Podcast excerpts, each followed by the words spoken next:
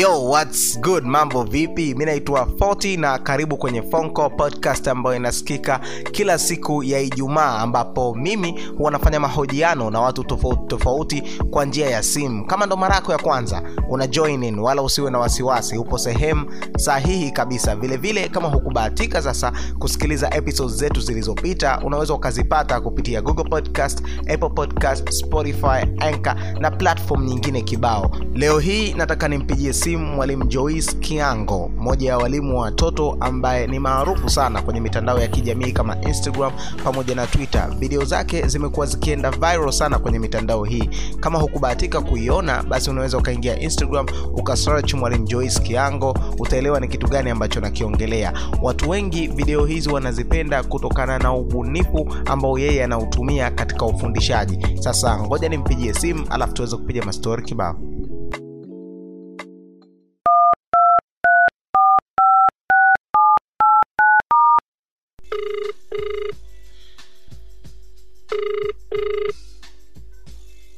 Halo, hello joyce mambo?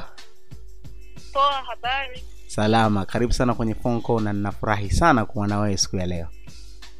Asante sana, na mimi nafurahi. mtandaoni tunaingia kwenye social medias lakini vile vile tunaweza tukaingia google kutafuta vitu tofauti tofauti. Nataka uniambie niambie mara yako ya mwisho unaingia google uliingia kufanya kitu gani Mimi mara mwisho nimeingia Google, nilikuwa naangalia picha za makapet. Uh, leo tulikuwa tuna semina na mwalimu mmoja hivi ametoka nje, alikuwa anatufundisha. Kwa hiyo sasa, baada ya kutufundisha, kuna jinsi ya kutumia makapeti na watoto walituelekeza Kwa hiyo sasa baada ya hapo, kwa sababu direkta alikuwepo, akaniambia kwamba tukifunga shule, tukifungua darasa langu lote ataliweka carpet. Kwa maana hiyo naweza nikachagua aina ya carpet ambayo nataka ili nimtumie. Kwa hiyo na mimi nikajitahidi, nikaangalia hizo picha, nikamtumia. Ndio mara ya mwisho ilikuwa leo. joyce hongera sana we ni hodari sana kwa kitu ambacho unakifanya Asante sana, nashukuru. kupitia mtandao wa instagram una zaidi ya wafuatiliaji elfu sabini na sita alafu ukija twitter una zaidi ya wafuatiliaji ama followers elfu ishiri na tisa sio jambo dogo sana Asante sana, nashukuru. nataka uniambie mi ninavyotambua kuna walimu wengi na wengi wao vile vile wanatumia mitandao ya kijamii kwa nini wewe imetokea ukawa maarufu sana Uh, inawezekana kwa sababu mimi nimekuwa mwalimu kwa miaka mitano, mwaka wangu wa sita. Kwa siku zote hizo, unajua wanasemaga katika maisha, inawezekana akatokea mtu mmoja tu ambaye akakufanya kwa namna fulani ile ukajulikana ama ukafanikiwa. Kwa hiyo katika miaka yangu yote mitano, mwaka jana nilibahatika kumfundisha mtoto maarufu. Kwao nikamfundisha akarudi nyumbani. Kwa vile alikuwa ni mtoto ambaye ni maarufu akarudi nyumbani na wazazi wake kuna kitu akakitengeneza baada ya kukitengeneza ambacho kinahusiana na masomo walivyokiposti wakanitag walivyonitagi ndio ikajikuta tu niko hivyo watu wanaanza kunifuatilia yes. baada sasa ya kuwa exposed kwenye mitandao ya kijamii ukaanza kujulikana jamii imekupokea vipi? Mpaka sasa hivi unavyoona mwitikio uko vipi kwa kile kitu ambacho unakifanya? Kiukweli nashukuru sikuwahi hata kuwaza. Yaani kama itakuwa hivyo kwa sababu uh, kama nilivyokwambia nimekuwa mwalimu kwa miaka mingi sana na nimeshafundisha watoto wengi sana. Na vitu vyangu vya kuhusiana na walimu nilikuwa naviweka kipindi kirefu. Yaani nilikuwa nikifundisha mtoto najikuta na posti nikifundisha mtoto najikuta na posti. Kwa hiyo alivyotokea yeye akawa kama vile mtu ambaye alinisababisha watu wengine kujua kiukweli jamii lilipokea kwa kiasi ambacho nilisema aha kumbe nafanya kitu ambacho pia jamii wanakielewa na wanakipenda kwao nilifurahi kiukweli mtukio ulikuwa jamii ulikuwa mzuri sana na watu walipokea na waka yani ilikuwa iko very positive kwa watu wote kiukweli kabla ya ile video ambayo alirekodi baba wa mtoto maizumo mm. Kabla hapo ulikuwa una utaratibu wa kuweka video zile ambazo unakuwa unawafundisha watoto au baada ya, ku, ya kuona jina limekuwa kubwa ukaona ngoja niitumie fursa hii.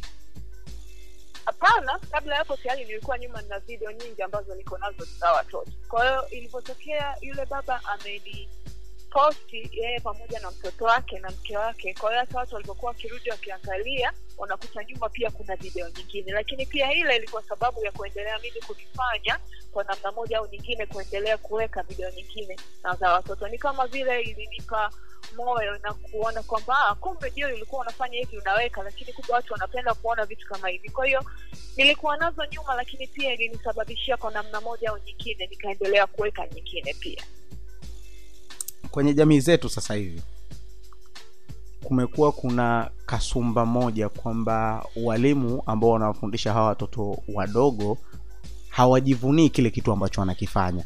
Hata tukiwa nao kwenye jamii mtu hajivunii kusema mimi ni mwalimu ya labda anafundisha nasari ama kindergarten wanasema chekechea na vidudu na majina ambayo mengine ambayo mtaani wanayaita. Lakini wewe umeonekana mtu ambaye unajivunia kitu ambacho unakifanya haujifichi na unakifurahia Uh, nikianza kwenye familia yetu wakati niko mdogo ndio mamangu mdogo mimi anaitwa joy alikuwa mwalimu. Lakini pia hata mimi tangu zamani ulikuwa ukiniuliza kwamba unataka kuwa nani mimi nilikuwa napenda sana kuwa mwalimu. Uh, kwao ni kitu ambacho tangu zamani ilikuwa joy ukiwa mkubwa unataka kuwa nani? Mimi nataka kuwa mwalimu. Lakini sikuwahi kujua kama nitakuwa mwalimu wa watoto wadogo wakubwa ama wa namna gani. Kwa nikajikuta tu mwisho wa siku ndo nimekuja kuwa mwalimu wa watoto. Lakini pia kuwa hivi na kujionyesha kwamba kwa nini nafanya hivi mimi nahisi kwamba ni kitu ambacho nakifanya. Kwa hiyo hata nikifanya naona ni kuweka mimi kuona kwamba jioi leo amefanya nini naona iko sahihi kwangu kwa namna moja au nyingine. Lakini tu na kuwa na sana kubwa na hawa wazazi wa watoto wangu kwamba hii ni mtandao na, naweka watoto lakini mwisho wa siku wazazi nao wanatakiwa wawe na concern. Kwa most hata watoto nawaweka ni watoto ambao wanajua kabisa nawafundisha. Kwa hiyo katika kujiweka nilikuwa sioni shida sana kwa sababu pia nafanya kitu ambacho nakipenda. Wanasemaga do what you love love what you do. Kwa hiyo kwa vile nilikuwa nafanya kitu ambacho nakipenda kwa hiyo katika kuweka nilikuwa sioni ugumu wowote kiukweli mpaka sasa hivi kuna vijana wangapi ama wasichana wangapi ambao wanafanya kazi kama ya kwako umewainspire wamekufuata personal kukwambia kwamba joisi nataka kuwa kama wewe. Sawa mi ni mwalimu ila napenda ningekuwa kama wewe. Wangapi? Kiukweli nashindwa kuwahesabu lakini mpaka sasa hivi mimi ni founder kitu kimoja kinaitwa Pre-Primary Teachers Connect. Pre-Primary Teachers Connect ni walimu wa nasari kutoka mikoa tofauti tofauti. Mwaka juzi nilifanya event. Ambayo hiyo event nilifanya kuonyesha tu vitu ambavyo mimi na yani hizi njia za michezo ambazo nazitumia kuwafundisha watoto kwa hiyo nilijaribu kuorganize event tukakutana walimu wengi sana sana event ya zaidi ya walimu mia ishirini kwa hiyo from there nilipofanya event ndo nikasema sasa kwa nini hawa nimalize nao kufanya event alafu tuachane hapa hapa. Kwa hiyo ndo nikajaribu kuorganize hicho kitu kinaitwa Connect. Kwa hiyo mpaka leo unavyokwambia hatuko chini ya wana- walimu mia ishirini ambao mi nawajua kwamba wapo hapo kwa sababu waliniona tu kwenye mtandao na wakaja kwenye event. Kwa hiyo nikitoa tu hao ambao wapo kwenye grupu ambao wanawafahamu bado wako wengine ambao kwa namna nyingine pia bado mpaka sasa hivi sijawaunga kwenye group labda ama hawapo kwenye hicho chama. Lakini najua wapo wengi sana. Au tu nimekutajia ni ambao mimi najua mpaka sasa hivi tuko wote kwenye hicho chama. Jamii yetu bado inaamini kwamba walimu ni watu fulani ambao wamefeli. Kwamba hauna option nyingine basi option pekee ambao unaweza kuikimbilia ni ualimu bado imani hiyo ipo. Yani hata kama mtu umwambie mimi tangia nilikuwa nasoma nilikuwa na, napenda ualimu ni kitu ambacho nakipenda labda au nimefaulu vizuri nimeamua kwenda kwenye sekta ya ualimu labda watu wanakataa wanasema "Mm, huyu itakuwa amefeli ndo maana option pekee aliyoamua kukimbilia ni huku. We hiyo unaichukuliaje? Imani hiyo kwenye jamii yetu we kwako imekaa vipi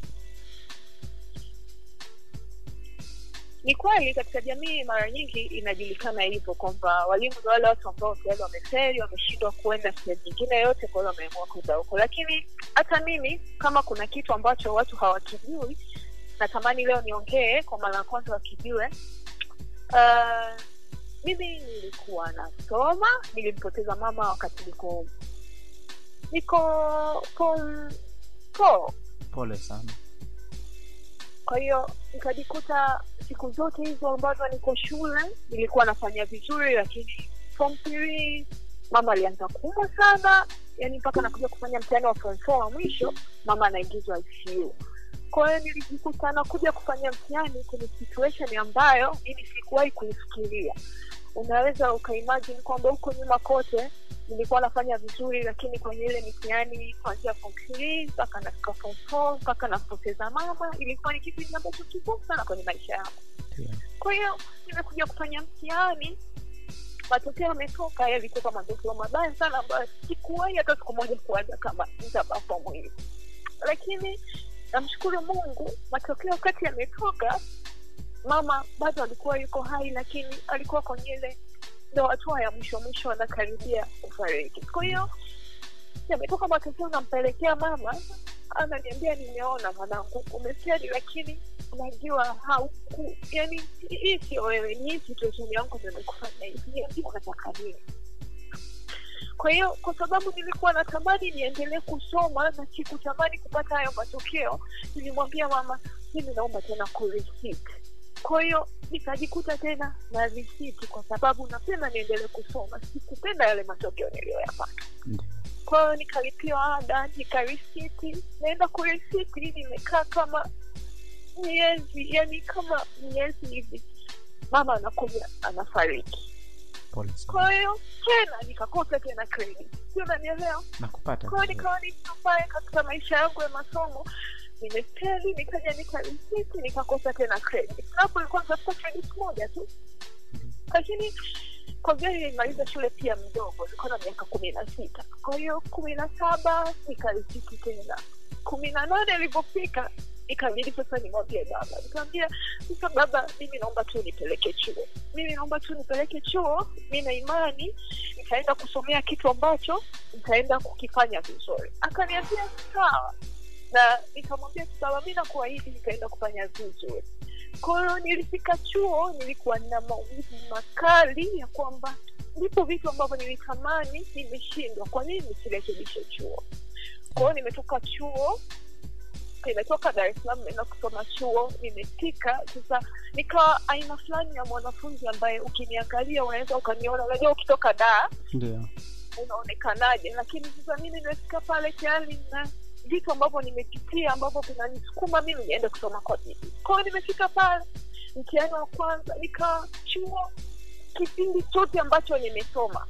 Sikuwahi hata siku moja kupigwa mtihani na mtu wa aina yoyote. Kwao nikajishuka mpaka mwisho wa siku nakuja kupata cheti cha the best academic. Ndio. Nini the best academic student wa hiyo kipindi ambacho mi nilikuwa niko chuo. Okay. kwa hiyo mi nahisi ni ule ugumu ambao nilipitia ulinisukuma kufanya vizuri. Lakini pia sidhani kama kukeli ndio sababu ilinifanya mimi kuwa mwalimu. Kwa sababu tangu niko mdogo ilikuwa ukiniuliza unataka kuwa nani? Na kuwa mwalimu lakini kuna vitu ambavyo vilinisababisha nione mbona kama vile naona nimeshakosea huku nyuma? Lazima nitengeneze mazingira ambayo nitatengeneza vizuri ili nije kupatia huku mbele kwa hiyo kitu ambacho nilikuwa nimekibakiza ni kwenda kusoma chuo kwa bidii ili nifanye vizuri na mimi ni mtoto wa kike kwetu peke yangu. Kwa hiyo sasa ilikuwa nikimwangalia baba baba ile ananiangalia ananipenda unajua mtoto wa kike na baba. Ndio. Kwa hiyo naona kama vile nifanye nini ili nimfurahishe nifanye nini hata mama huku alipo anasema kwamba mwanangu ndio lakini ile ilikuwa bahati mbaya sasa hivi sasa anatakiwa afanye vizuri kwao ndo nikajikuta nimepata hiki kati ko nilifeli huko nyuma lakini kufeli kwangu hakukunifanya mimi niende ualimu lakini tangu nyuma nilikuwa napenda kuwa mwalimu Joyce. Pole sana. Mwenyezi Mungu amrehemu mama, lakini vile vile nashukuru kwa kuweza kuspeak out ili vijana wengine ambao pia wanapitia magumu waweze kujifunza. Naomba tuendelee kuongelea kidogo ili swala kama hautojali. mm. Uliweza kuheal vipi? Ili kuchukua muda gani mpaka kuweza kukubaliana na hali kwamba okay, nimempoteza mama na nabidi sasa hivi ni- ni- na mshua sure sasa hivi mama pote alipo she is proud of you mpaka hapo ambapo umefika ili kuchukua muda gani na, na ulitumia njia gani ili kuweza kuhil mpaka kukubaliana na hali ilinichukua muda mrefu. Mama alianza nilianza mama alianza kumwa kuliko form three. Kwa hiyo form three form four yote mpaka nimekuja. Alipokuja kufariki sasa kipindi ambacho mi narisiti tukaja sasa mpaka tukazika. Nikarudi sasa mwakani sasa ndo mwaka unaofuata itabidi niende chuo. Kwao nilipofika chuo hapo kuna kama miaka tangu ameanza ku, kuumwa yani mpaka kuja kuzika sasa ile kusema sasa mama nimemzika mwaka ulivyokata tena sugu natakiwa niende chuo. Na hapo ikawa kama miaka miwili hivi bado nilikuwa najaribu kujitibu na kukubaliana na hali halisi tangu mama amefariki. Kwao nilivyoenda chuo nikajikuta sasa hapa inabidi nisahau yote. Ikisema nitaendelea kumbia ama kuendelea kuwaza mwisho wa siku hii kitu natakiwa nikubaliane nacho. Kwa kulikuwa kama miaka miwili mwaka mmoja na nusu ili nigaribu kujiweka sawa. Kwa sasa hivi vipi umeshakubaliana na hali huko sawa haikusumbui tena? Hii hali kuikubali lazima uikubali kwa sababu ni lazima itokee na mtu akishafariki hawezi kurudi. Inasumbua kuna saa natamani angekuwepo yani sio kuna saa kila saa unakuwa unatamani mzazi wako awepo lakini pia namshukuru mungu kwa kuwa anaendelea kunipigania anaendelea kunilinda lakini pia napata mapenzi mazuri kutoka kwa baba. Sio baba tu mimi nasemaga mi sina mama lakini mimi nakutana na wamama wengi sana wanaonipenda mimi mpaka kunifanya mtoto wao. Kwa hiyo inafika kipindi wanasemaga mama ni mama yani aliyekuzaa ni mama tu lakini nimeshakubaliana na hiyo hali na anaendelea kumwomba mungu mama aendelee kupumzika kwa amani. Lakini pia nashukuru kwa watu wote ambao wanaendelea kunifanya mimi kama mtoto wao. Kwa namna moja au nyingine pia wananifariji yes. tuzungumzie kuhusu kazi yako ya kwanza. Baada ya kutoka chuo na ikakufanya sasa ukaanza kuingiza pesa yako mwenyewe. Mm. Uliipata vipi? Ilikuwaje mpaka ukaipata? Kama ninavyojua ajira pia ni tatizo lingine. Unaangaika ila ukitoka hapo ukija tena mtaani ajira ni, ni tatizo lingine. We ilikuwaje kazi yako ya kwanza? Mimi nimemaliza chuo nikarudi nyumbani. Nilivyorudi nyumbani ikawa nimekaa tu kuna shule naenda. Nilikuwa naendaga kujitolea ilikuwa haiko mbali sana na nyumbani. Kwao nikawa naenda narudi naenda kama mda wa wiki mbili nikawa naenda sasa kuna siku nikawa nimerudi nyumbani baba akaniambia kwamba kulikuwa kuna rafiki yake marehemu mama alipigia simu baba. Wakawa kuna vitu wanaongea akamuuliza sijui vipi? Baba akamwambia alafu ameshamaliza chuo yuko nyumbani. Akaambia "Ah, kweli. Basi mwambie aje shuleni kwetu kuna nafasi za kazi? Aje kujaribu. Kwa nimerudi kule ninapojitolea nimefika baba akaniambia kuna shule unatakiwa uende kesho kaambia wapi akanielekeza. Kwa hiyo kesho nikaamka nikaenda. Nilipoenda ukifika shule unakuta interview. Kwa interview kwanza niliambiwa niingie darasani nifundishe watoto. Interview nakumbuka ya kwanza nilifanya vizuri kwa sababu darasani ilikuwa sio kitu kigumu sana mimi kwangu kukiwasilisha yani kutoa kile kitu ambacho yani niwafundisha watoto. Sasa kidogo ilikuwa imenipa shida kwenye interview ya ofisini. Uh, kwenye vyuo vyetu hivi ambavyo mi nilisoma uh, zamani kidogo kulikuwa si rahisi sana mtu kufundishwa uh, sound nikisema sound namaanisha kwamba kuna alphabet hizi abcd lakini pia kuna sauti zake nyingine tofauti ambayo a inakuwa a b inakuwa b c inakuwa k d inakuwa d. Yani kwao ni vitu vingine tofauti kabisa. Sasa niko chuo sikuwahi kufundishwa siku kwao nilipotoka darasani kwa sababu huku kwenye hizi shule za private mostly wanaangalia kama mwalimu unajua sound kwa sababu ni msingi mzuri sana kumfundisha mtoto kusoma. Basi nikaingia ofisini sasa na academic akaniita wa hiyo shule sasa akaniambia uh, tunaingia kwenye interview ya pili kwa hiyo kuna vitu nahitaji nisomee. kwa hiyo kikatolewa kitabu ambacho kina hizo saudi a mpaka z. Kwa hiyo zilipokuwa zimetolewa pale nikaambiwa nisome. Akaanza kushika a nikasoma a akaniambia no. Lakini a ukiibadilisha kuwa a actually utapatia kwa sababu ile ainaga shida. A alivyoniambia no nikasema a nikawa tapatia sasa alivyofika kwenye hii alivyonionyeshea mi nikasema akaniambia hapana. Nikakumbuka kuna ile ebechede sijui nikasema be akaniambia hapana.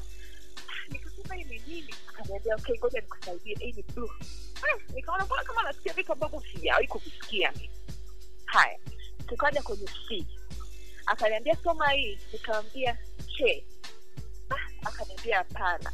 Ngoja nikusaidie?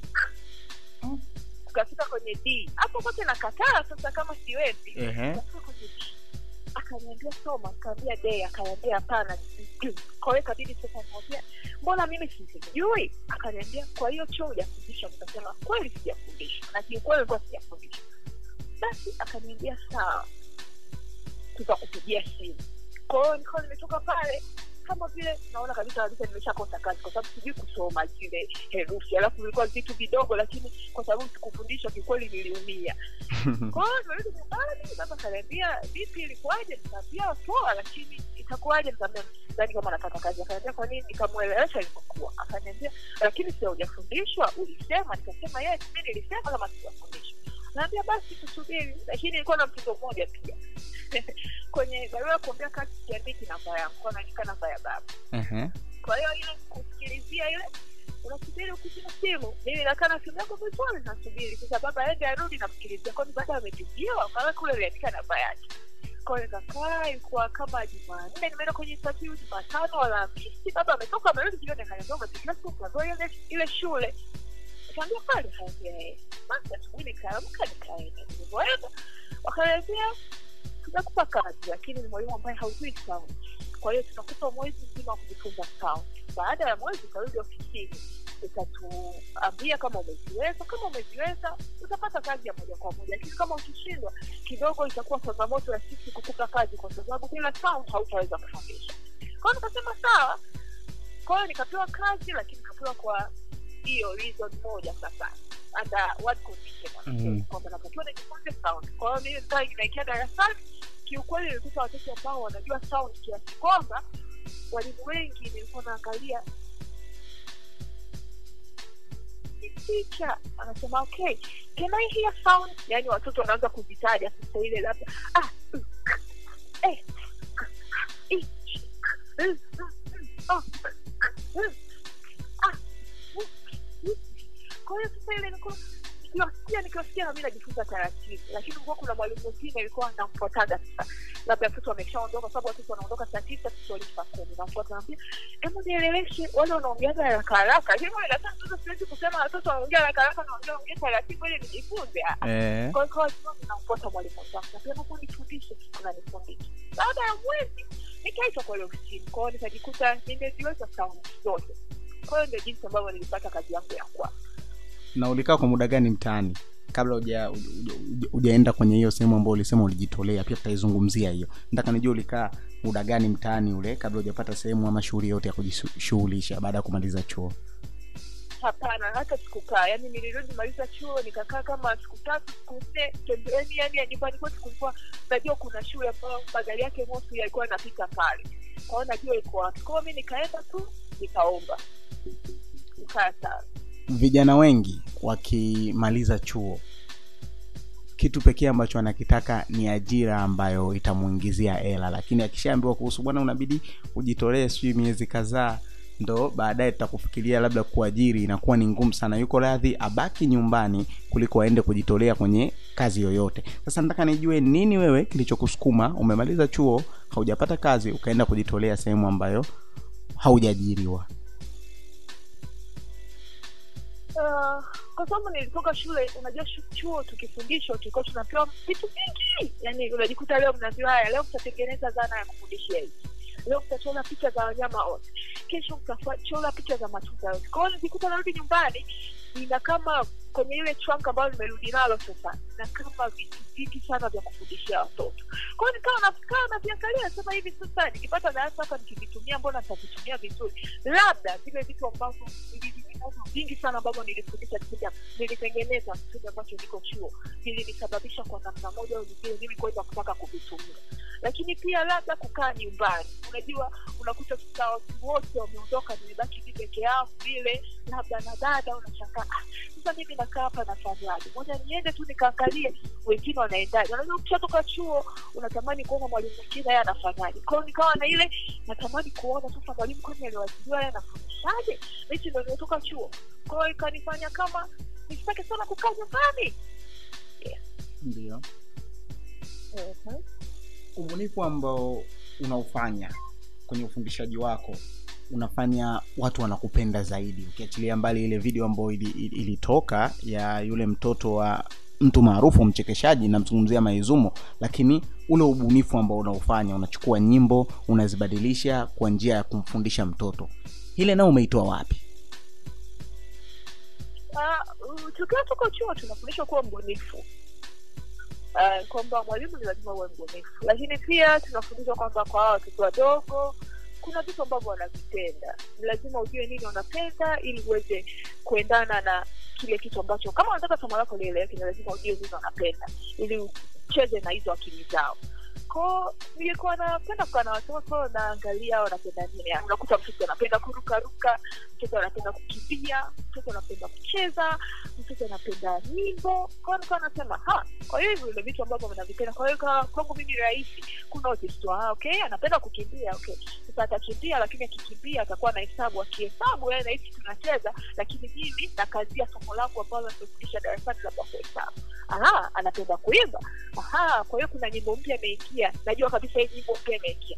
Watoto wote mwe darasani wanaijua. Unajua nyimbo ikitrendi mi naamini hata watoto wanakuwa wanaijua. Kwao najua kabisa mi mwenyewe sinafuatilia, naona kabisa kuna nyimbo msanii fulani ametoa inafanya vizuri. Najua kabisa hapa watoto wangu wote hakuna ambao juu au unakuta labda kipindi kuna labda kuna graduation nyimbo inaweza ikachezwa ikaimbwa. Watoto wakaanza kuimba unawaangalia unaona, "Ah, mbona wanaimba? Kwa naijua. Kwao mi nasema sasa nitatumia hii beat nitaweka maneno yangu mtaimba mtahisi mnaimba ile nyimbo lakini mwisho wa siku mnatamka maneno yangu kwa hiyo tukitamka maneno yangu mimi narahisisha aha napenda kurukaruka haya tutaruka lakini kila baada ya kuruka mara mbili mara tatu utahesabu kikaratasi kikaratasi kitakuwa kina namba. Kwa hiyo sisi tunacheza lakini tunajifunza kwao ni vitu ambavyo tu nilikuwa naangalia kwamba watoto wanapenda nini na mimi nakuta natumia vile vitu wanavyovipenda ili kurahisisha swala zima la kujifunza kwao ubunifu huu ambao unaotumia umekurahisishia kazi yako kwa kiasi gani? Kwa kiasi kikubwa sana sana. Kwa sababu kuna tunapofundisha tunakuwa tumefundisha watoto wa aina nyingi tofauti tofauti. Kuna mtoto ambaye ukisimama darasani mara moja tu ubaoni ukifundisha anaelewa. Yani kuna wale watoto ambao tunaitaga yani unafundisha tu ubaoni utashika chake unaelezea wanaelewa. Kuna mtoto mwingine utafundisha ubaoni utamaliza utamwonyesha picha yeye ndo atakuja kuelewa kuna mtoto mwingine utafundisha ubaoni utamaliza utamwonyesha picha utamaliza bado hajaelewa. Kwa hiyo mtoto mwingine naye anapenda michezo. Kwao unajikuta sasa aha kwa hiyo kwenye ubunifu labda wa kutumia michezo umenirahisishia kwa yule mtoto ambaye sehemu zote mbili ambazo nyuma nilifundishia hakuelewa kwa sababu na hakika nitakavyoanza nitaanza labda darasani tutarudi katika kukazia ndo nitatumia michezo. Kwao unashangaa aha mbona huyu hata wakati niko ubaoni hakuweza hivi? Mbona wakati nimemwonyesha picha akuelewa hivi? Lakini kwenye michezo ameelewa. Kwao unakuta vile vitu ambavyo wanavipenda sana watoto vinakuwa vinarahisisha sana katika kwa sababu watoto sio kama wakubwa. Ukisimama ubaoni yani unaweza kuwa unafundisha lakini akawa anakuangalia ama anachezea. Mi shai kufundisha darasani ubaoni nikakuta mtoto tu anachezea vidole vyake. Nikasema ule ana nini? Ikabidi nimsogelee kusogelea ameshika kichwa cha mdoli kidogo sana ambacho uja- ukajua kama ana mdoli mkubwa. Ila ni kidogo sana. Kwa hiyo anafanya kama vile anakipapasa anashika nywele anashika mdomo. Kwa hiyo unashangaa tu anakuangalia lakini mbona mikono yake haijatulia? Kwao unakuta watoto unaweza ukasimama ubaoni ukaisia wote wanakuangalia lakini hakuangalii. Lakini ukijaribu kuweka vitu ambavyo wanavipenda wote watakaa wanakuangalia. Kwao unakuta ni kitu ambacho kinanirahisishia sana katika kujifunza kwao umeongelea kuhusu mtoto ambaye unagundua kwamba ni bright. Sasa nataka nikupe case mbili alafu uniambie hizi huwa unazitatua vipi darasani kwako. Ukigundua mtoto ni bright nataka uniambie huwa unafanyaje ili kumsaidia hawe hivyo awe bright zaidi. Lakini katika kesi ya pili kuna wale watoto ambao wanakuwaga wajeuli na wabishi. Wa- wa- waga una deal nao vipi darasani kwako? Kutana na mtoto bright unamsaidia vipi aendelee ama azidi kuwa bright? Na kukutana na mtoto ambaye ni mjeuri tu unamsaidia vipi ili uweze kulitatua hilo tatizo lake la ujeuri aweze kuwa kama watoto wengine? Sasa mtoto bright kumsaidia ni kwamba ni lazima uelewe kwamba mtoto aina gani. Kuna mtoto anaweza akawa blight lakini akawa mkorofu sana darasani anasumbua yani ana akili lakini mkorofu sana. Na kuna mtoto anaweza akawa blight lakini akawa mpole sana. Na kuna ule mtoto ambaye umesema ni mjeuri. Sasa ujaniambia ni mjeuri aina gani let's assume ni mjeuri lakini pia haelewi.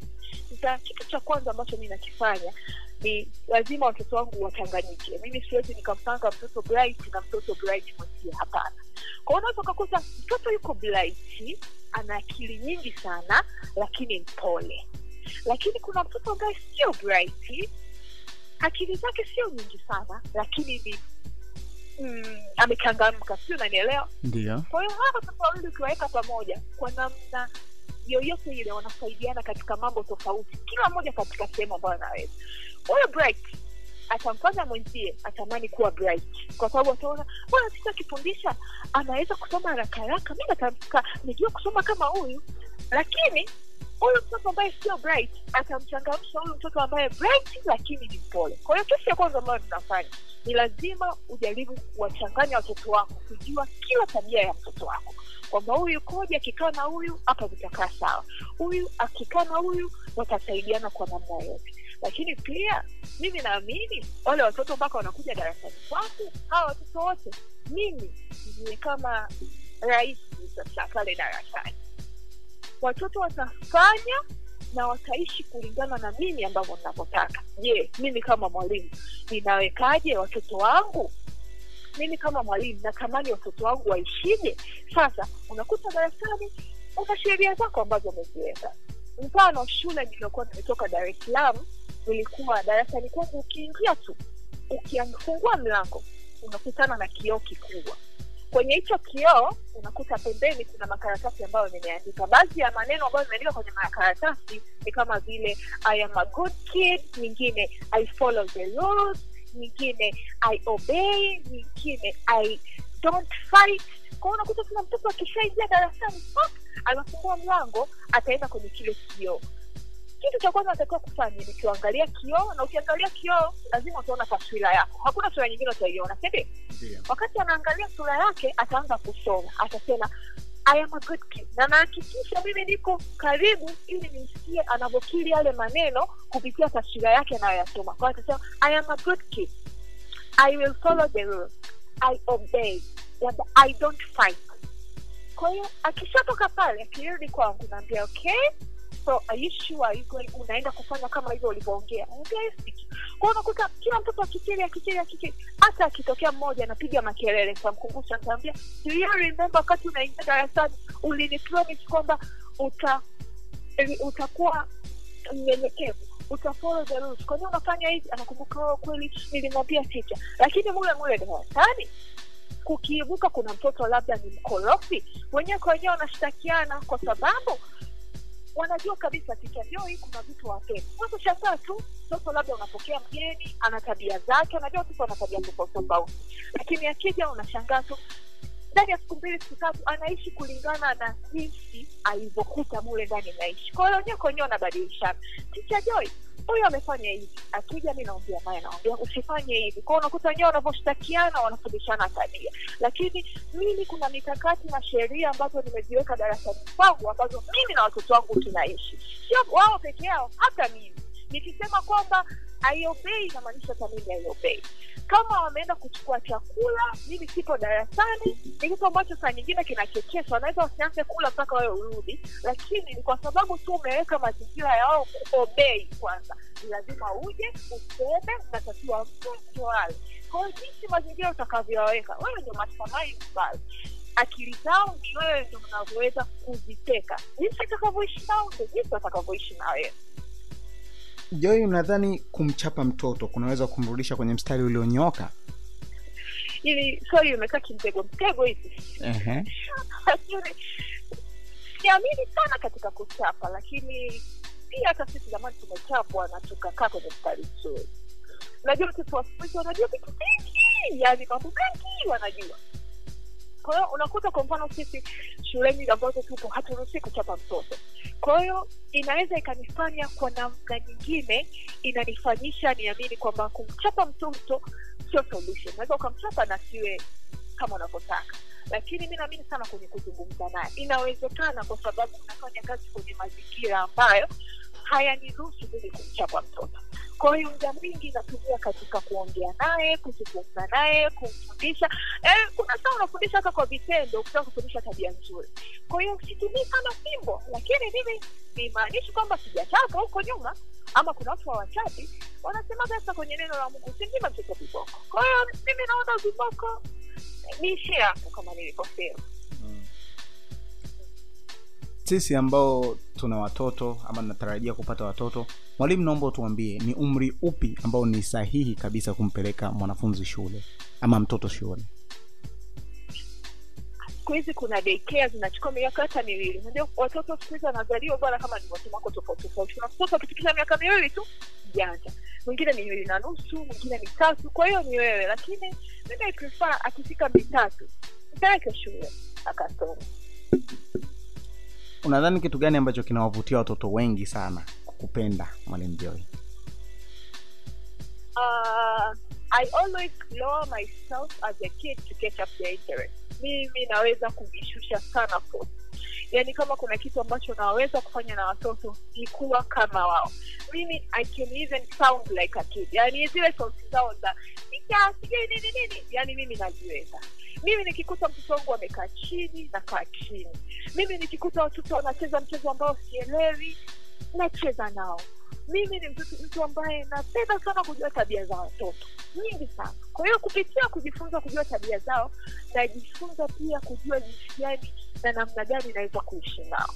Kwa hiyo mi nahisi hii kujishusha tu. Mimi mtoto akiniona tikajoi hanichukulii kama ticha ananichukulia kama rafiki yake kama mtu ambaye ikifika saa nne tutaenda kucheza wote kama mtu ambaye nikiweka mziki tutadansi wote kama mtu ambaye nikimwambia come story tuna make story. Kwa hiyo mimi naamini ni ile kujishusha kwangu.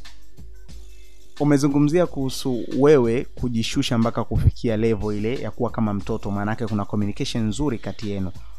Unadhani kwa uelewa wako kuna umuhimu gani wa kuwa na communication nzuri kati ya mtoto mdogo na mzazi wake itamfanya mtoto kuwa huru kuzungumza jambo lolote lile ambalo linatokea katika maisha yake. Unajua watoto wana vitu vingi sana wana mawazo mengi sana lakini wanakosa tu sehemu ambayo wanatamani kuyazungumza na watoto. Kwa hiyo ukiwa na communication nzuri na mtoto wako hakika atakwambia vitu ambavyo hata wewe mwenyewe utastaajabu. Kwa sababu wataona yuko huru kwa sababu wataona yuko sehemu sahihi ambayo akizungumza atasikilizwa tukiacha kwamba mami hivi hivi Ah, ah, ngoja kwanza mimi kuna kitu nafanya Ah, ile haitakiwi lazima mwache aongee. Anaongea mpaka mwisho unamsikiliza. Kisha unaanza sasa kuchambua. Kwa sababu sio wote wanavyoongea viko sahihi. Kuna mambo mengine mtoto anaweza akakwambia wewe mwenyewe ukashangaa. Kwa hiyo tuepuke sana kuwakatisha tuepuke sana kukosa ule muda. Hii itafanya mtoto awe huru sana na kukwambia vitu vingi sana. Lakini pia inajenga upendo imara sana baina yako na mtoto wako tuzungumzie kuhusu unyanyasaji juu ya watoto wadogo. Ushawai kukutana nayo hii? Uh, hapana. Uh, kitu ambacho kinanisumbuaga sana katika kufundisha watoto ni sio unyanyasaji. Msaa kutana na hizo kesi lakini hii kesi ya baba na mama kuwa wameachana lakini unakuta labda mtoto anaishi na baba peke yake au mtoto anaishi na mama peke yake kiukweli ukikuta wazazi ambao wametengana lakini wanashirikiana vizuri katika kulea watoto wapo na mungu awabariki. Lakini unakuta mosi huyu mtoto kwa namna fulani anaweza akawa anapata shida.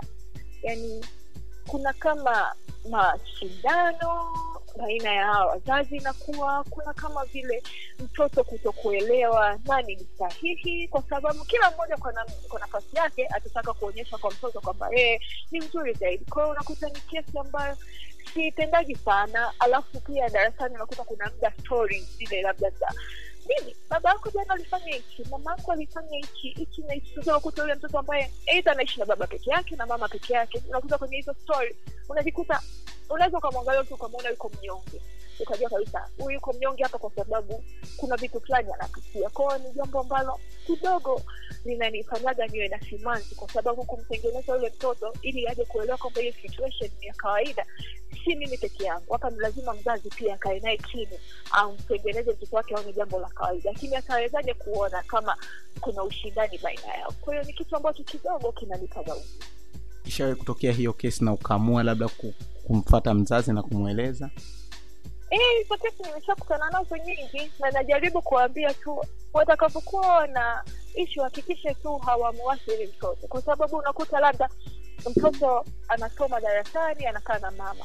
Lakini baba anapenda sana mtoto wake awe kufanya kazi mfano anataka mtoto wake apafomu vizuri afanye vitu vizuri. Lakini ukija ukizungumza na mama sasa unaona kabisa jinsi mama anavyomlea ni tofauti na baba. Sasa mama kidogo anakuwa anaona mtoto wake. Yani unajua kuna namna ambayo mwenyezi mungu amewabariki mama yetu wanatupenda yani mpaka kuna saa unaona kabisa upendo mbona kama vile unaenda kuharibu?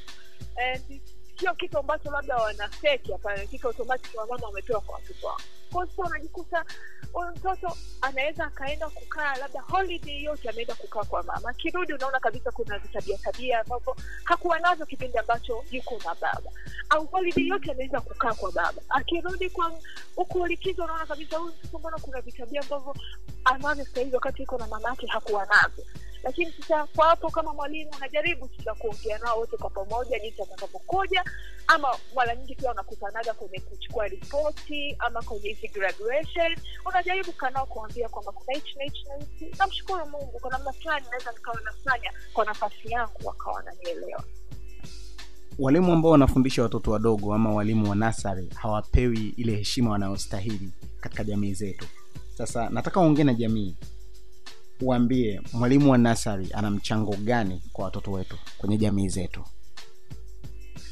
Uh, natamani wajue kwamba sisi ndio tunatengeneza msingi. Yani regardless mtoto atakuja kuwa nani huko mbele lakini msingi tunaanza sisi hapa huku sisi tunapokea mtoto ambaye hajui kitu chochote. Japokuwa wanasema mtoto ana kitu chake kichwani lakini tunashimu kwamba yule mtoto hajui kitu chochote na kwa hiyo ule msingi wa mtoto mzuri mpaka anafika la pili anafika la tatu anafika la nne alipitia huku chini kwetu huku tukamtengeneza tukakutengenezea akapokewa na mwalimu mwingine mwisho wa siku akaja kuwa mtu fulani katika jamii. Kwa mpaka anakuja kuwa mtu fulani katika jamii lazima jamii ielewe kwamba je huu msingi wa huyu mtu ulitoka wapi? Ulitoka huku chini kwa walimu. Huyu hakuzaliwa akafika tu akawa mtu sana kulikuwa kuna walimu ambao tulianza kumfundisha andika a andika duara andika mstari andika mkia.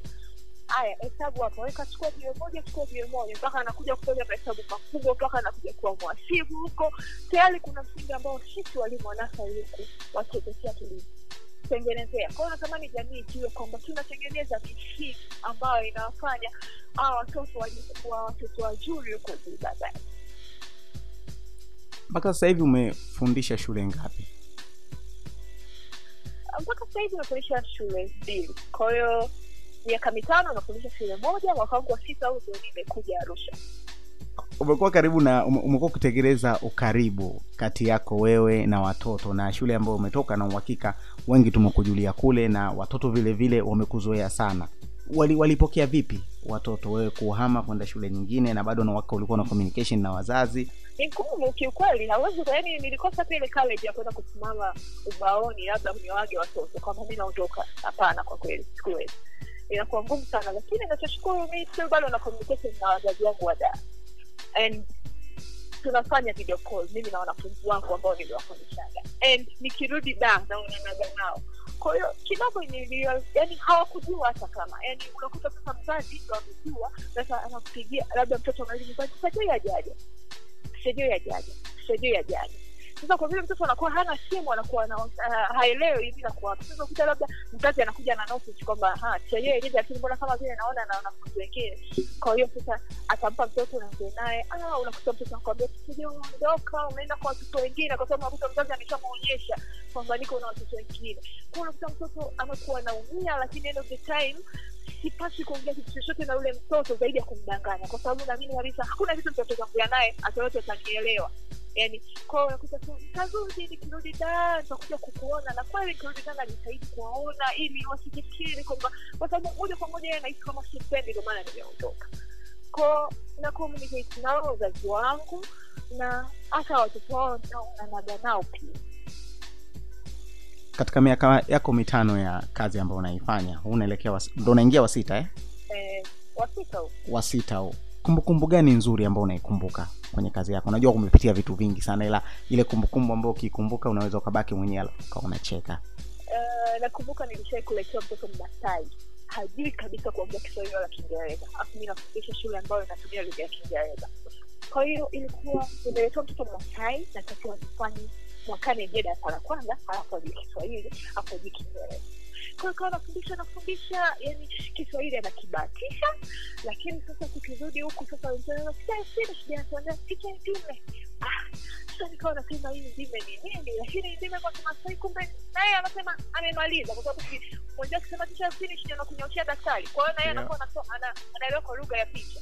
Kwa hiyo picha ndime akinipa nami naona ha huyu anasema hivi kwa hiyo nilimfundisha yule mtoto nilimfundisha kiasi kwamba alikuja kuwa kama sio wa pili wa kwenye mtihani wake wa mwisho wa kuingia darasa la kwanza. Na mpaka leo nazungumza na yeye mtoto hajawai kutoka top kwa hiyo ni kitu ambacho nikikaa nikiangalia nasema eh, mbona kama ni memori nzuri.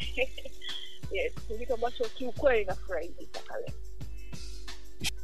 Shule zikifungwa kipindi cha likizo unawamisi watoto kiasi gani je inafikia muda unawapigia simu wazazi kabisa unatamani uongee na, na watoto?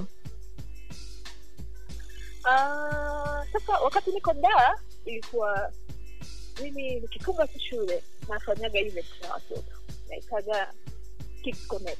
Kids Connect ni event ambao wanakuwa wanakusanya watoto kutoka shule mbalimbali lakini wadogo. Ambao watakuja tutasoma lakini tutakuwa tuna tuna tunasoma kwa njia ya michezo. Yani nakuwa sishiki chaki ya polo na naamini kabisa watoto wameshasoma wamefunga shule. Kwa mi nakuja kuemphasize vile ambavyo wamesoma kwa kutumia michezo. Kwa nikiwa nafanya event kama hizo za watoto inakuwa si rahisi sana kuwakumbuka kwa sababu nakuta mostly ya watoto ambao pia nilikuwa nawafundisha wanakuja na nakutana pia na watoto wengine wengine sasa ikitokea kwa mfano sasa sijafanya sasa event sikutani na watoto sasa pia hata manyumbani kwetu huku tunavyokaa tuna wadogo wadogo wadogo. Kwao naweza nikarudi likizo kwa mdeki yangu. Nikajua kabisa hapa mtaani kuna vitotototo kwa sasa nyumbani hata hivyo nikirudi watu wanajua sasa hivi karudi kusaidia kwa hiyo unakuta labda vile sijui watoto wanakuwa wanaonyesha simu kwa wanajua wanapenda kucheza na watoto unakuta labda watoto wanaweza wakawa wanakuja wanakusanyika kusanyika pale nyumbani nacheza nao. Lakini pia mimi naongea na watoto wangu kwenye simu mi naongea na watoto wangu kwenye video call. Kwa hiyo ni kitu ambacho nawamisi tu uwepo wao lakini pia naweza nikapata replacement ya mtoto mwingine kupitia yeye. Kwa maana mtoto wangu labda anaitwa brilliant. Nikirudi kwa baba likizo nitapata mtoto mwingine anaitwa aisha. Ko unakuta unapata tu watoto wengi tofauti tofauti hivyo lakini pia nikimisi period naweza kuongea naye mda wote. Yeye akinimisi anaweza kumwambia mzazi wake kwamba piga tu picha jeni ongenaye tunaongea nilivyowashirikisha watu wangu wa karibu kuambia kwamba episodi inayofata bana panapo majali wantafanya na ticha joy. Wengi wakasema bwana kuna swali letu naomba umuulize bwana madam aweze kutuwekea sawa. Sisi tuna wana watoto wao wanakwambia sisi bwana tunatoa watoto tunawapeleka shule ili wakasome. Wengine wetu hatujasoma kufikia kwa ukubwa huo lakini tunaenda walimu pia japokuwa tunawalipa mishahara wanatugeuza sisi pia tunakuwa walimu. Mtoto anarudi nyumbani anakuja na homework anaambiwa mzazi amsaidie. Kuna mambo mawili. Unakuta mzazi yuko bize sana au muda mwingine unakuta mzazi yule hajabahatika labda kuweza kusoma akafikia huko. Sasa wanaalamika wanapata wakati mgumu. Aha lakini nashukuru katika lako kwamba wako bize sana. Kwa hiyo moja ya lengo la homework ni kwamba tunatamani pia kufanya kuwe uhusiano mzuri pia wa masomo baina ya mtoto na mzazi. Kwa sababu ya huo ubize tunaelewa kabisa wako bize lakini tunatamani kuwe kuna mahusiano mazuri. Inaweza ikawa pia moja ya malengo ya homework lakini pia wakati tunatoa homework unajua mimi nachofurahi ni kwamba wazazi unakuta hakubarikiwa sana kusoma lakini hatamani mtoto wake asisome kama yeye. Naelewa hicho kitu ambacho nakizungumza lakini pia katika hiyo swala mimi naamini katika kutoa homework tujaribu kutoa homework ambazo kitamfanya mtoto aende kukumbusha nini ambacho amejifunza darasani. Nikimaanisha kwamba leo nimefundisha darasani kujumlisha. Mtoto atarudi nyumbani na hesabu za kujumlisha. Akimwambia baba amsaidie akishindwa lakini mtoto wangu tayari ana idea ya kurudisha imekuwaji najua katika maswali kumi anaweza akapata matano matano labda akamshinda. Lakini baba hakutumia wake wote wa kumwelekeza mtoto. Umeshanielewa yaani mtoto hakurudi nyumbani na homework ambayo hakufundishwa kabisa. Yaani kiasi kwamba mtoto kafungua anaambia sitafanya homework anaambia baba siwezi kabisa. Ticha hakunifundisha mna kitu naweza. Hapana. Tunatoa homework ambayo tayari tumeshaifundisha darasani. Kwa hiyo tukifika pale sisi tunatamani tu wewe uangalie usimamie mtoto. Unajua watoto na mambo mengi. Mimi niongelee tu kwa watoto ambao nawafundisha unaweza ukampa homework akaja kufanya wakati anakula. Kwao unaweza ukakuta kuna ile michuzi michuzi inaingia. Kuna ile ubwabwa unaingia. Kifunika daftari asubuhi unakuja unasaisha unakuta labda ubwabwa umejambia au labda umejaradia madaftari au watoto tunawajaradia madaftari. Leo umejaradia kesho limerudi lina mchuzi. Kwao kuna vitu ambavyo tunatamani wao wasimamie lakini sio kusimamia kama wao wanavyoelewa. Wawafundishe. Na ikitokea mtoto amerudi na homework haielewi kabisa lazima mzazi ujue kabisa huyu hajasoma. Kwa hiyo dayari ipo. Andika. Mwalimu huyu ameshindwa kufanya hajaelewa e akirudi mi nikisoma ile dayari naelewa kabisa "Ah, hapa mzazi kamwandikia kwamba mtoto hajafanya homework kwa sababu hajaielewa. Lakini kitokea pia amerudi na hiyo homework inawezekana lengo la mwalimu ni kutaka wewe umsaidie labda mwalimu kesho anataka afundishe kuhusu labda sayari au labda anataka kufundisha kuhusu sayari kuzungumzia wakubwa kidogo sasa amempa sasa aenda akafanya utafiti ili sasa akirudi kidogo awe na idea ya nini maana ya sayari lakini ukikuta kwamba mzazi inakushindwa hatuja kufunga hatuja kulazimisha si kwamba ni lazima ufanye ile homework kama uiwezi hauwezi ukajilazimisha uiwezi lakini pia hatuwezi kuambia watoto kwamba mi siwezi sisi ni wazazi. Kuna namna ambayo ya hekima ambayo unaweza ukafanya. Unaweza kuandika tu kwenye diary mtoto hajanini nini? Halafu wewe ukatumia njia yako kumwambia mtoto labda afunike sasa ile daftari aweke kwenye begi wewe umeshaongea na mimi. Wewe umeongea na mimi mimi mimi na wewe sasa ndio tutakuwa tunajua. Na mimi nikishafungua daya nikisoma kama umeandika maelezo ambayo mimi umenieleza kitu ambacho mi nimeelewa kabisa kwa nini kukufanya naye homework. Mimi siwezi nikamwambia mtoto siwezi nikamwadhibu. Kwao mi natamani tu wazazi ikija homework ikiona ngumu kuwa huru wasiliana na mwalimu kwamba hii nimeshindwa. Sisi hatuwezi tukamwadhibu mtoto ama tukaona kwamba wewe hujui kila kitu. Tunaelewa kabisa kwamba wazazi wanalipa ada nyingi lakini sio wote ambao wamesoma kama jinsi wanavyotamani watoto wao wasome joisi video zako zimekuwa zikifanya vizuri sana. Instagram ukizirusha zinapata views nyingi sana. Watu wana comment comments nzuri na very positive. Wengine wanafikia na wanafikia muda kabisa wanakwambia shule yako iko wapi mwalimu? Tunataka labda tulete watoto. Ushawahi kuwaza labda kwa mbeleni kuanzisha labda app yako ama kuwa na youtube channel yako ambao utakuwa unaweka vitu kule ambavyo vitakuwa vinamvutia mtoto. Kitanzania tanzania ukipita kwa wazazi wengi utakuta watoto wamewekea katuni za nchi za wenzetu ama vitu kutokea nchi za wenzetu sio kutokea nchini kwetu. Ushakuwaza ukaanzisha kitu kwa ajili ya watoto? Kwamba watoto ambao unawafundisha pale shuleni wakirudi nyumbani mama application ya teacher joy ama na wengine ambao wanakuangalia wapo shule nyingine wanaweza wakapata kitu. Tuwe na kitu chetu sisi kama watanzania. Eh, kuanza na natamani sana natakaga hata kuambiwa kwamba unaweza ukatengeneza cd ukaziuza. Yes, kitu ambacho nakifikiria natamani kufanya. Lakini tofauti uh, mi naamini kwamba kila kitu unachofanya kinahitaji pesa na kila kitu kinahitaji ni lazima uweke mikakati kwamba mi tafanya hichi na hichi na hichi na hichi na hichi na haimaanishi kwamba chochote utakachoambiwa ni lazima ufanye.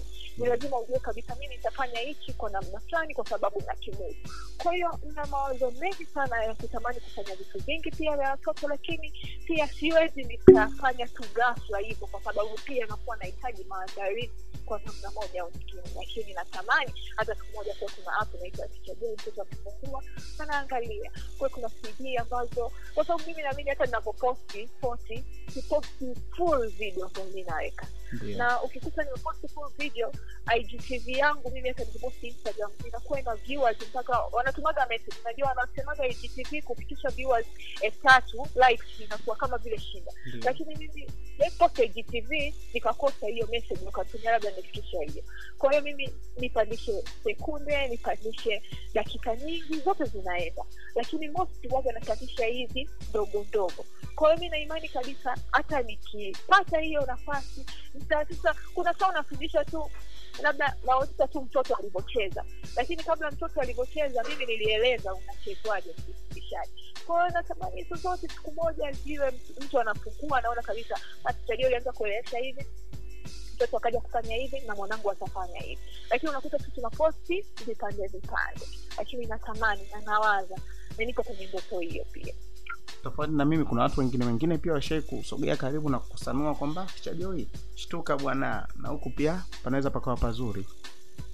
Yes hata juzi tu nimeongea na mtu mkubwa tu hapo twitter tu akaja akanifuata and we eh, ameniambia kufanya hivi. Wananifuata neno lolote la mwisho kwa walimu wenzako ama kwa vijana au mabinti ambao wapo mtaani wanatamani na wao siku moja kuwa kama ticha joy Ah, mimi nasema kwamba kwanza waamini katika kitu wanachokifanya lakini pia iende sambamba katika wao kupenda nini ambacho wanapenda kukifanya. Kwa sababu wanasema it all begin with love passion na nini ambacho nataka kukifanya. Ile love what you do do what you love. Kwa hiyo wakishapenda kuwa mwalimu na walimu lazima uwapende kwa hiyo hicho cha kwanza. Lakini cha pili wajione kwamba wao ni watu muhimu sana hapa duniani. Regardless mishahara yetu tunayopata mazingira magumu ambayo tunafanyia kazi kwa namna tofauti tofauti lakini wao ni watu muhimu sana wanaotengeneza watu wakubwa sana huko mbeleni kwa hiyo tujipe moyo tufanye kazi kwa bidii tupendane tushirikiane tuhakikishe tunajifunza ukipata nafasi lakini pia kuwa mbunifu katika kitu ambacho unakifanya. Lazima uipende kazi yako ujaribu kuifanya tofauti tofauti.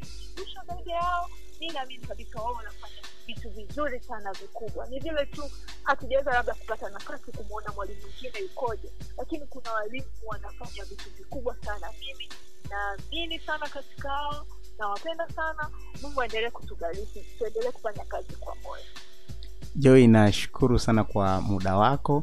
Na mimi binafsi naweza nikasema we ni miongoni mwa wanawake ambao mnafanya vitu kwa utofauti na vilevile vile mnaitumia mitandao ya kijamii vizuri kuonyesha utofauti katika jamii zetu na vile vile kuweza kuona kwamba wanawake nao wana vitu tofauti tofauti wanaweza wakafanya ambavyo vinaweza kuleta positive impact kwenye jamii yetu. Nadhani muda wetu kidogo umetutupa mkono. Asante sana kwa muda wako joy. Asante sana Fortis. asante sana kwa kunisikiliza kuanzia mwanzo mpaka sasa hivi tunaelekea mwisho. Huyo ambaye umetoka kumsikiliza anaitwa jois kiango mwalimu imani yangu ni kuwa umeenjoy mahojiano yetu na kama kuna kitu ambacho unaweza ukajifunza basi kichukue na ujifunze. Google podcast apple podcast spotify anchor ni miongoni mwa platform ambazo wewe vile vile unaweza ukanisikiliza vizuri tu. Mimi naitwa 40 nikutakia weekend njema